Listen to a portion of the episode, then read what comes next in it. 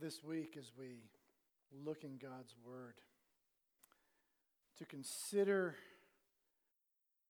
the picture of Christmas and maybe look at it a little bit differently and how God's plan, his this whole Christmas season is not just about the, the trees and the decorations, the presents, but it's really about the peace, the Prince of Peace of this world coming into the world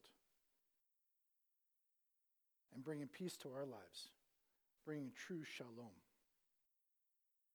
So, this morning, as we look in Luke chapter 1 at the story of Mary, one who was scared to death at what was coming. As you're turning there, let me ask you a quick question. How many of you remember the fall of 1980? Fall of 1980. How many of you were not even alive in 1980? This section right here, okay. I was 11 years old ish, almost 12, six, I think sixth grade. Who remembers what was going on? Huge events taking place in the fall of 1980. What was going on? Anybody remember? I don't mean the presidential election. I don't mean the Iran hostages. Who remembers the huge climatic event that took place in our country? No, one question was in everybody's mind Who shot JR? Right? You guys all remember the TV show Dallas? And I never watched it. But I do remember very clearly the guy from My Dream of Jeannie. That, that was my show. I watched that for the astronauts.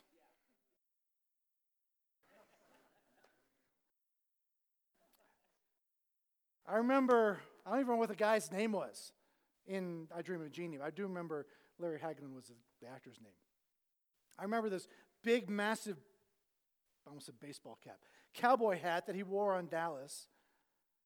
And all the commercials were who shot JR, who shot JR, and all these pictures of him working in his office. And all of a sudden he looks up and he ticked enough people off that somebody decided to come in and take him out. So the question in everybody's mind from the end of one season to the next was who shot JR? And everybody waited and they waited and they waited, anticipating the answer. I have no idea what the answer is. You'll have to go back and watch the reruns if you're into that. But imagine, as breathless as our country was, and those who were into that show, as anticipating the answer to that question was, imagine waiting not just a couple months, like it's tough enough now from the end of one season of NCIS to the next, and what's going to happen? But is Gibbs going to come back? Is this going to happen? Oh, we, we can't wait just a few months from end of this season to the next one, or whatever your favorite show is. If they've gotten experts now at all these TV shows and all these movies of getting you ready, gearing you up for the next one. The next Marvel movie is just out around the corner, right? Imagine not waiting months or maybe a couple years, not even decades, but centuries waiting for the promise to be fulfilled. And more than centuries, even millennia. For 4,000 years, the promise of God had been given to his people. I'm going to send a Messiah. Don't worry, it's going to happen. He's going to come. My Messiah is going to come. The Savior is going to come. And when he comes, he's going to bring peace to the world and peace into your lives. He's going to bring shalom to you. And so the people waited. The followers of God waited. Not just the Israelites, but even those Gentiles who became followers of God.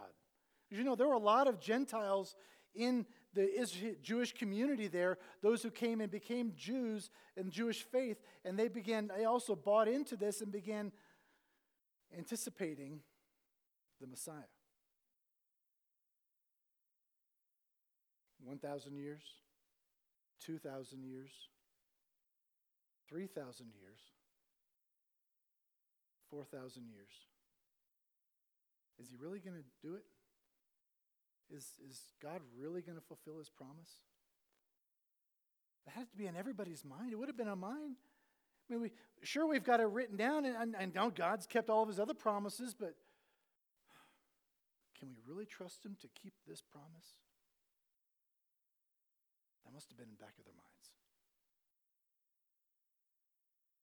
So that when Gabriel appears to Mary, imagine the excitement and the fear that must have just, the emotions that have overwhelmed her.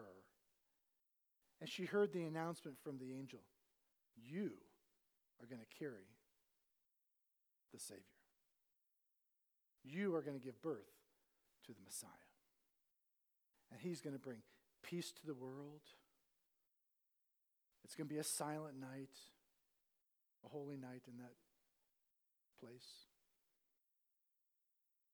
What kind of emotions were going through Mary's head as she heard this announcement from the angel of God, from Gabriel? I'd have been scared. I'd have been scared to death. Let's take a look at that this morning and see what it is that Mary felt and what happened to her, and how when she heard the announcement of the Prince of Peace, how we can also discover the Prince of Peace ourselves. And not just peace as we define it, with a checking account that's not in the red, or with health that is on the mend, or everything is going well. I mean, true peace, complete peace, as God wants us to experience the shalom. Luke chapter 1 this morning. Let's look first at the angelic appearance. Luke chapter 1, verse 26 says, In the sixth month, the angel Gabriel was sent from God to a city of Galilee named Nazareth to a virgin betrothed to a man whose name was Joseph of the house of David. And the virgin's name was Mary. And he came and he said, Greetings, O favored one, the Lord is with you. But she was greatly troubled at his saying and tried to discern what sort of greeting this might be. And the angel said to her, Don't be afraid, Mary, for you have found favor with God. Let's break that down a little bit. This, Gabriel, this angel Gabriel, the same one who appeared to Zacharias just a year and or six months earlier, six months ish earlier, and he said, Your wife, well, Zacharias is in the temple, remember? Uh, he's, he's offering his sacrifices in the temple. He's been selected randomly without any outside influence, except God's plan. Gabriel appears and said, Your wife's going to give birth. You're crazy. and for that lack of faith and for that unbelief, he was silenced until his wife would give birth. And we know that baby became John the Baptist. This is the same angel that appeared to Daniel in the Old Testament. As Daniel was praying in his upper room, as he often was, as he was known to, and three times a day facing Jerusalem. And he prayed earnestly for the salvation of his people, and Gabriel appears after a time. He says, I'm sorry I was delayed. I was fighting, fighting the demons in the west. I was delayed coming to you to bring the answer of God. But from the moment you began praying, God sent me. God sent the answer from the moment you began praying, but I was delayed. I apologize. But here's the answer. So, this same Gabriel is being sent now by God to bring the message of peace and joy and the message of the Messiah to Mary, this young girl, betrothed, engaged to Joseph. And he says, Oh, favored one, guess what? I got some news for you. And she's uh, a little confused. She says, How can I get pregnant? Because I'm have never seen, never known a man. See, back then they got pregnant the same way you do today. The Greek word used in, in, in that, here in Luke chapter, everybody's like, really? I didn't know that. Mary's the only one that's not gotten pregnant the same way as all the rest of you ladies. okay. The Greek word used there in Luke, the word parthenos, means virgin like we understand it to be today. A woman who's not experienced a physical relationship with a man, or a man who's not experienced a physical relationship with a woman. That's how it was understood back then. That's how we understand it today. There's been some debate over the time of, well, maybe she wasn't really a virgin. Maybe something happened. Uh, Isaiah 7:14 says that the Lord Himself gave you a sign. See, the virgin will conceive and have a son, and the name will, they will name him Emmanuel. See, because that prophecy in Isaiah had a double meaning. So questions have come up among liberal theologians. Well, maybe God didn't really mean a virgin, virgin like we think of it today. Maybe it was just as it was fulfilled in Isaiah's time, was just a young woman was going to rise up and, and bring forth a Savior. See, because at that time when Isaiah wrote that, when he prophesied this, Ahaz, he prophesied this to Ahaz. This, this prophecy is a double fulfillment one to Ahaz himself and his, his group, and then one we see forward. Luke applies it, and Matthew applies it in the New Testament. Ahaz was facing destruction, as many of the Israeli kings did. Egypt was coming on strong, and they were wanting to take him over and take him under, them, under their wing as a servant country. Ahaz is getting all worried, and he goes, he's getting word from Assyria. Assyria says, If you come and you align yourself with us, we'll take care of you. We'll fight Egypt on your behalf. Ahaz isn't sure he wants to do that. He goes to the prophet of God, Isaiah. What should I do? And Isaiah says, Don't fear. God's going to provide your salvation. And it's going to happen, as I just read. A young woman, a virgin, is going to give birth, and that babe will be the salvation of your people.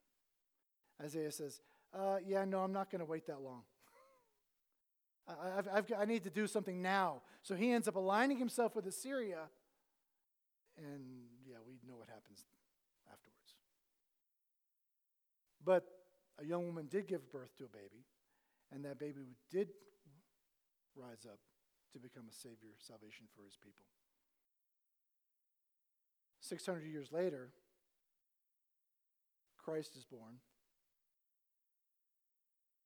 After spending, 30, after spending three years with him, the disciples realized, under the inspiration of the Holy Spirit, that this prophecy in Isaiah, it also related to his to Jesus' condition as well. And so they said, A virgin will give birth. And not just any virgin, one who's been favored by God. See, his conception was totally, totally unique. His mom, imagine what it would be like to have God say to us, Oh, favored one. Oh, favored one, one strong in faith, one who is, I want to lift you up and I want to do mighty, do, do something awesome and wonderful through you. Oh, favored one. Not just favored, highly favored. I mean, in our Baptist circles, we tend to downplay Mary because we, we're afraid of lifting her up like, our, like Catholicism does and, and others have. We're, we, we kind of downplay her. But here is a woman who God says, You are going to be the mother of me, essentially. And my Holy Spirit, me, going to come inside you, and I'm going to grow inside you, and then I'm going to be born, and then I'm going to live 33 years and then die for all people. Essentially, is what God was saying. And through this birth, through this life, through this death and resurrection, I'm going to bring peace to the world. Oh, favored one, highly favored. And in fact, God's grace, the word for favor there is the same word for grace, very similar. And it says, you, Not only am I going to show favor, but you are to be full of grace, and my grace is going to come upon you. My grace is going to fill you. God's riches at Christ's expense, the grace of God. Undeserved merit. So we don't deserve the love of God. We don't deserve his favor. We don't deserve squat from God because we are sinners and we have all rejected God. It's only through His grace and His unmerited favor shown upon us that we can then become a friend of God again, that we can then be drawn into His relationship with Him again and experience that peace of God that He desires us to have. See, that babe that was going to be born was going to be our Redeemer.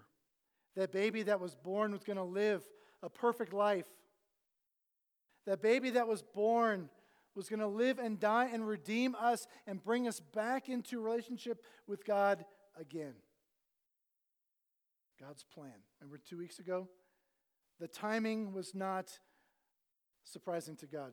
The person who's going to carry the baby was not surprising to God. He planned it all.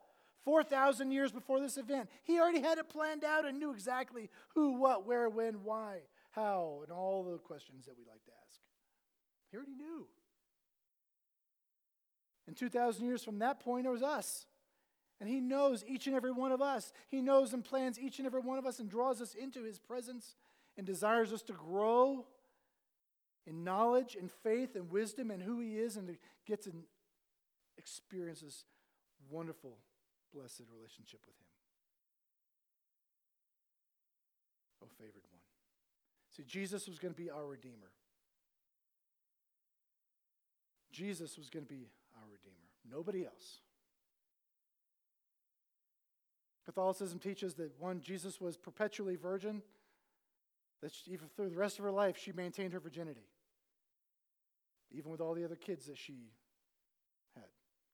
they also teach that she is a co redemptrix with Jesus. Y'all know what that means? That the she does the redeeming as well. Bible speaks to neither of those things. Bible speaks to neither of those things. Jesus is our only redeemer. He is the only one we turn to. He is the only one who can free us from our sins, from the penalty and the power of sins in this life. So you have the angelic appearance, and you also have the stunning announcement of Gabriel to, Mo, to Mary. Look there in verse 31, it says, And behold, you will conceive in your womb and bear a son, and you will call his name Jesus, and he will be great. And he will be called the Son of the Most High. And the Lord God will give him the throne of his father David, and he will reign over the house of Jacob forever and ever and ever and ever and of his kingdom there will be no end. And Mary said to the angel, How can this be since I'm a virgin? And the angel answered her, The Holy Spirit will come upon you, and the power of the Most High will overshadow you. And therefore the child will be born, to be born will be called Holy, the Son of God. And behold, your relative Elizabeth, in her old age, will also conceive a son. And this is the sixth month with her who was, who was called barren. For nothing is impossible with God. Nothing is impossible with God. So she found out that she was going to give birth to a son. And that she was to call his name Jesus or Emmanuel, meaning God is with us. Jesus, or the Hebrew word Joshua, means Savior. God saves. Because he was going to save his people. And not just the, I don't mean just the Israelites, not just the Jews, but to all who believed in him, He gave the right to become sons of God. Isn't that awesome? We don't have to be Jewish. We don't have to go back under the law. We don't have to do any of these things. We must believe in Him, and He can become our Redeemer again. We believe in Him, we trust in Him, we turn ourselves over to Him, we give our lives to Him. We say, Jesus, I know I'm a sinner, I know I've done some bad things. I choose to follow you and to live according to your commands and to honor you as God. He says, Welcome into my family. How tough is that? We like to put all these requirements on, on everybody. Okay, if you're going to believe, you've got to do this and this and this and this and this and this. If you're really a believer, this is what your life is going to look like. If you're really going to prove yourself, God says, You don't have to prove yourself. I died for you so that you don't have to put yourself under the law again. Now, when you do believe, you're going to do some of these things, you're going to do many of these things because out of love and out of a desire, because you want to spend time with God, you want to spend time with His people, you want to do these things out of love, no longer out of compulsion. When you're under the law, you do things to justify yourself. I'm compelled to offer these sacrifices. I'm compelled to live this way. I'm compelled to speak this way. I'm compelled to go and do X, Y, and Z to prove myself to God. And God says, You don't have to prove anything to me. I love you. I came and died for you. See, Jesus was called great, and not just great, he was, he was really great. And we know some great people of the past, right? George Washington, Abraham Lincoln, Martin Luther King, Rosa Parks, people who stood up within our country, and there's others all around the world.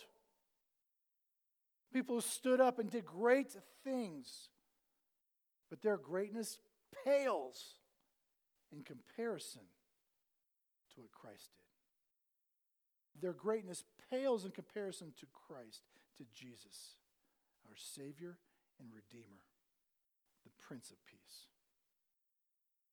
So, whenever we hear somebody say, Oh, that's a great deed or that's a great person, think, No, they're baby greats.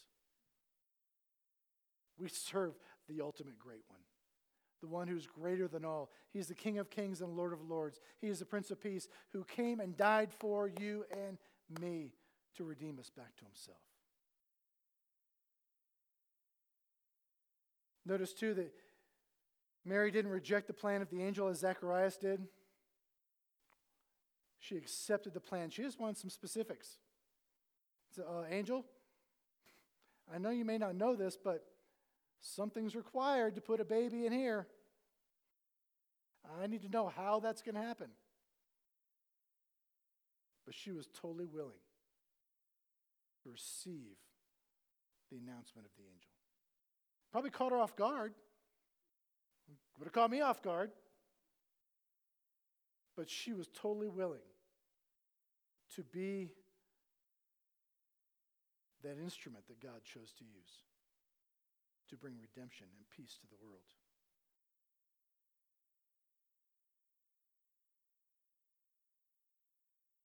Lastly, we've got Mary's selfless sacrifice. Now, think about this for a minute. What was she giving up to follow God's directive in her life? Verse 38 says, And Mary said, Behold, I am the servant of the Lord. Let it be to me according to your word. And the angel departed. She didn't say, Well, I would like to, but I, I know this is what you said, how I'm, this is what's going to happen, but I've got a couple requests of my own. Can you wait till after the marriage? I've got a couple of requests. Uh, I'm a little afraid what might happen. Um, see, like Abraham, she believed. The Bible says that Abraham believed and it was credited to him as righteousness. Abraham believed and it was credited to him as righteousness. When God gave Abraham the promise, he said, I'm going to build in you, I'm out of you, I'm going to bring a huge nation, a great nation. And then he had Abraham line up those animals. He cut them in half and lined them up and stood at one end, and the blood's flowing down the trench. It's like signing a contract today. We talk about signing a contract in blood. Literally, God signed the contract in blood with Abraham. And in most contracts, who signs the contract? Everybody involved, right? If it's a you're buying a house, when Regina and I bought the house, we both had to sign the contract. If I'd signed it by myself, she would have wondered what's going on. and so would the so would our realtor. when you sign a contract, you get the bill of sale and the and both everybody involved, the seller and the buyer, you all do it. When Abraham lined up those animals and the blood was flowing down the middle, making a contract with God, God says, You stand over on the edge. You stand at the foot. And the light of God crossed through. He says, By my name, I will fulfill this. I will make sure this covenant gets fulfilled. It's nothing dependent upon Abraham, nothing dependent on the ancestors of Abraham, nothing, I mean, the descendants of Abraham, nothing dependent on and what anybody else does. I will make sure this happens. And he believed, and it was credited to him as righteousness. Mary believed the angel. She could have offered the excuses like Moses did. Oh, Moses, remember Moses at the burning bush? God, I would like to lead my people out of Egypt, but um, I can't talk real well. Fine. I'll send, I'll give, let your brother Aaron do it for you. Oh, but God, you, he says, you see that? Put your, put your hand inside your thing, your robe. Pull it out, full of leprosy. Put it back in, it's all gone. What's that? What's in your hand? Oh, it's a rod. Cast it to the ground. What happens? Oh, it's a snake. Run away. No, pick it up now by the tail, not by the head. Okay, God, are you sure? Because you know, it's a scary looking snake down there. Moses made all kinds of excuses. God still used him. Mary, let it be to me as you've said. No excuses. Aren't we good at making excuses when God asks us to do something? Aren't we great? We are the perfect excuse makers. We can find excuses for everything, kind of like the Broncos losing season. They find every excuse under the sun to. We do the same thing. God says, I want you to live a certain way. I want you to go talk to this one person. I want you to, whatever it is, go this place, go that place, go overseas, stay here. I want you to take on more responsibility. I want you to lead a class. I want you, whatever it may be, we are great excuse makers. But God, it's hot in there. But God, the room's small. But God, I don't like the colors. But, but God, the pastor talks too fast. But, but God, um, there's a tree in the front yard stopping me from doing whatever. If you're to make a bad excuse, might as well make a really bad excuse, right? The tree is stopping me. We are the greatest excuse makers in the world. Mary says, Let it be to me, as you have said. No excuses. No trying to justify her position. So she was taking this huge, ginormous risk, right? Here she was going to become pregnant outside of wedlock. She was not yet married, and now she had to go to Joseph and say, uh, I got some news for you. We talked about Joseph last week. She had to face her parents, she had to face her community, she had to face her friends, the scorn.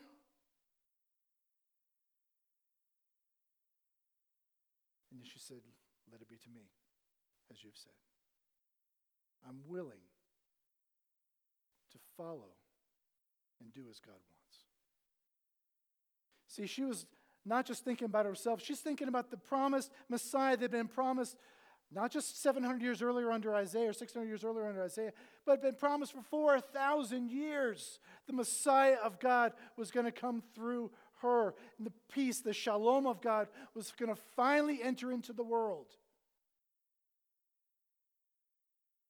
The peace the people have been looking for. The peace that the world was longing for and trying to find every other avenue to provide peace it was going to come through a little 8 pound, 20 inch baby boy. I don't know how big he was. I'm just spouting off. What is peace? What does it really mean? taking what is broken. Did you hear that? Taking what is broken and restoring it to wholeness. That's what the Messiah came to do. So each and every one of us has a hole in our heart that was broken by sin. Our relationships in this world have been broken by sin because we are sinful people. And Jesus came to bring shalom between husband and wife, parents and children, between neighbors, between God and his people.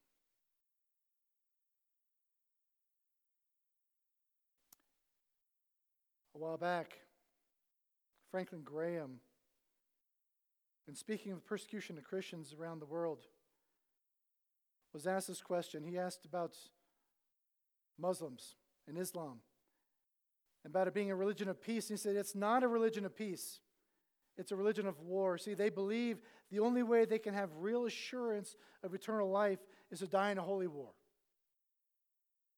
And he made a comment that was pretty profound. Franklin Graham said that his message to Muslims was very simple. And I quote, he says, You don't have to die for God. He died for you. He sent his son to die for you. See, and that's exactly why we celebrate Christmas. Because someone wisely said that all the other religions of the world seek after God, but only the gospel of Christ is on record, is a record of God coming down and seeking us. This advent, this birth of this baby, it's God coming down to seek after his people, to seek after us, you and me to redeem us, to bring peace, to bring shalom back to our lives again. And we try to fill our lives with so many other things. We try to fill it with education. We try to fill it with food. We try to fill it with relationships. We try to fill it with status and jobs. We try to fill it with everything that we can think of. And we can never have true peace in our lives, complete, whole peace in our broken lives until we humble ourselves and receive Christ to we humble ourselves and say, God, I give up all that I've been working toward. I give up everything that I have. I give up all that I am. I humble myself. I abase myself before you. And I want to give it all up for you because I want that peace that only comes from a relationship with you. See, this Christmas is so much more than just a story of a little baby. This Christmas story that we celebrate is so much more than the songs and the presents and the trees and lights and decorations and all the other stuff. It's about this relationship that God wants with us. We look at our lives and say, Well, I've done enough, haven't I? I don't know, have you? Are you where God wants you to be spiritually? Are, are we at that point where we know God as He wants us to know Him? Are we honoring him with our lives to experience that true peace, the shalom that only comes when we submit ourselves to the Prince of Peace? Let me bow your heads and close your eyes just for a second as we close up this service, the worship time, worship. God des- desires, he, de- he wants us to have this peace. He wants us to understand His redemption. He wants us to, to be able to experience the fullness of life that only He can give us. And you'd say, Pastor, as I sit here this morning, I may be a believer. I may have received Christ at some point in my life. I may have walked an aisle, signed a card, gotten baptized, but I am not experiencing the peace of God. And by his upraised hand, you say, Pastor, that is me. I am not experiencing the peace of God, and I desire this shalom, this peace of God in my life. I want to pray for you this morning. If you lift up your hand and say, Pastor, that's me. I am not going through peace. Thank you, thank you. All around the room. I am not experiencing peace in my life, and I need to experience the peace of Christ. Peace of Christ.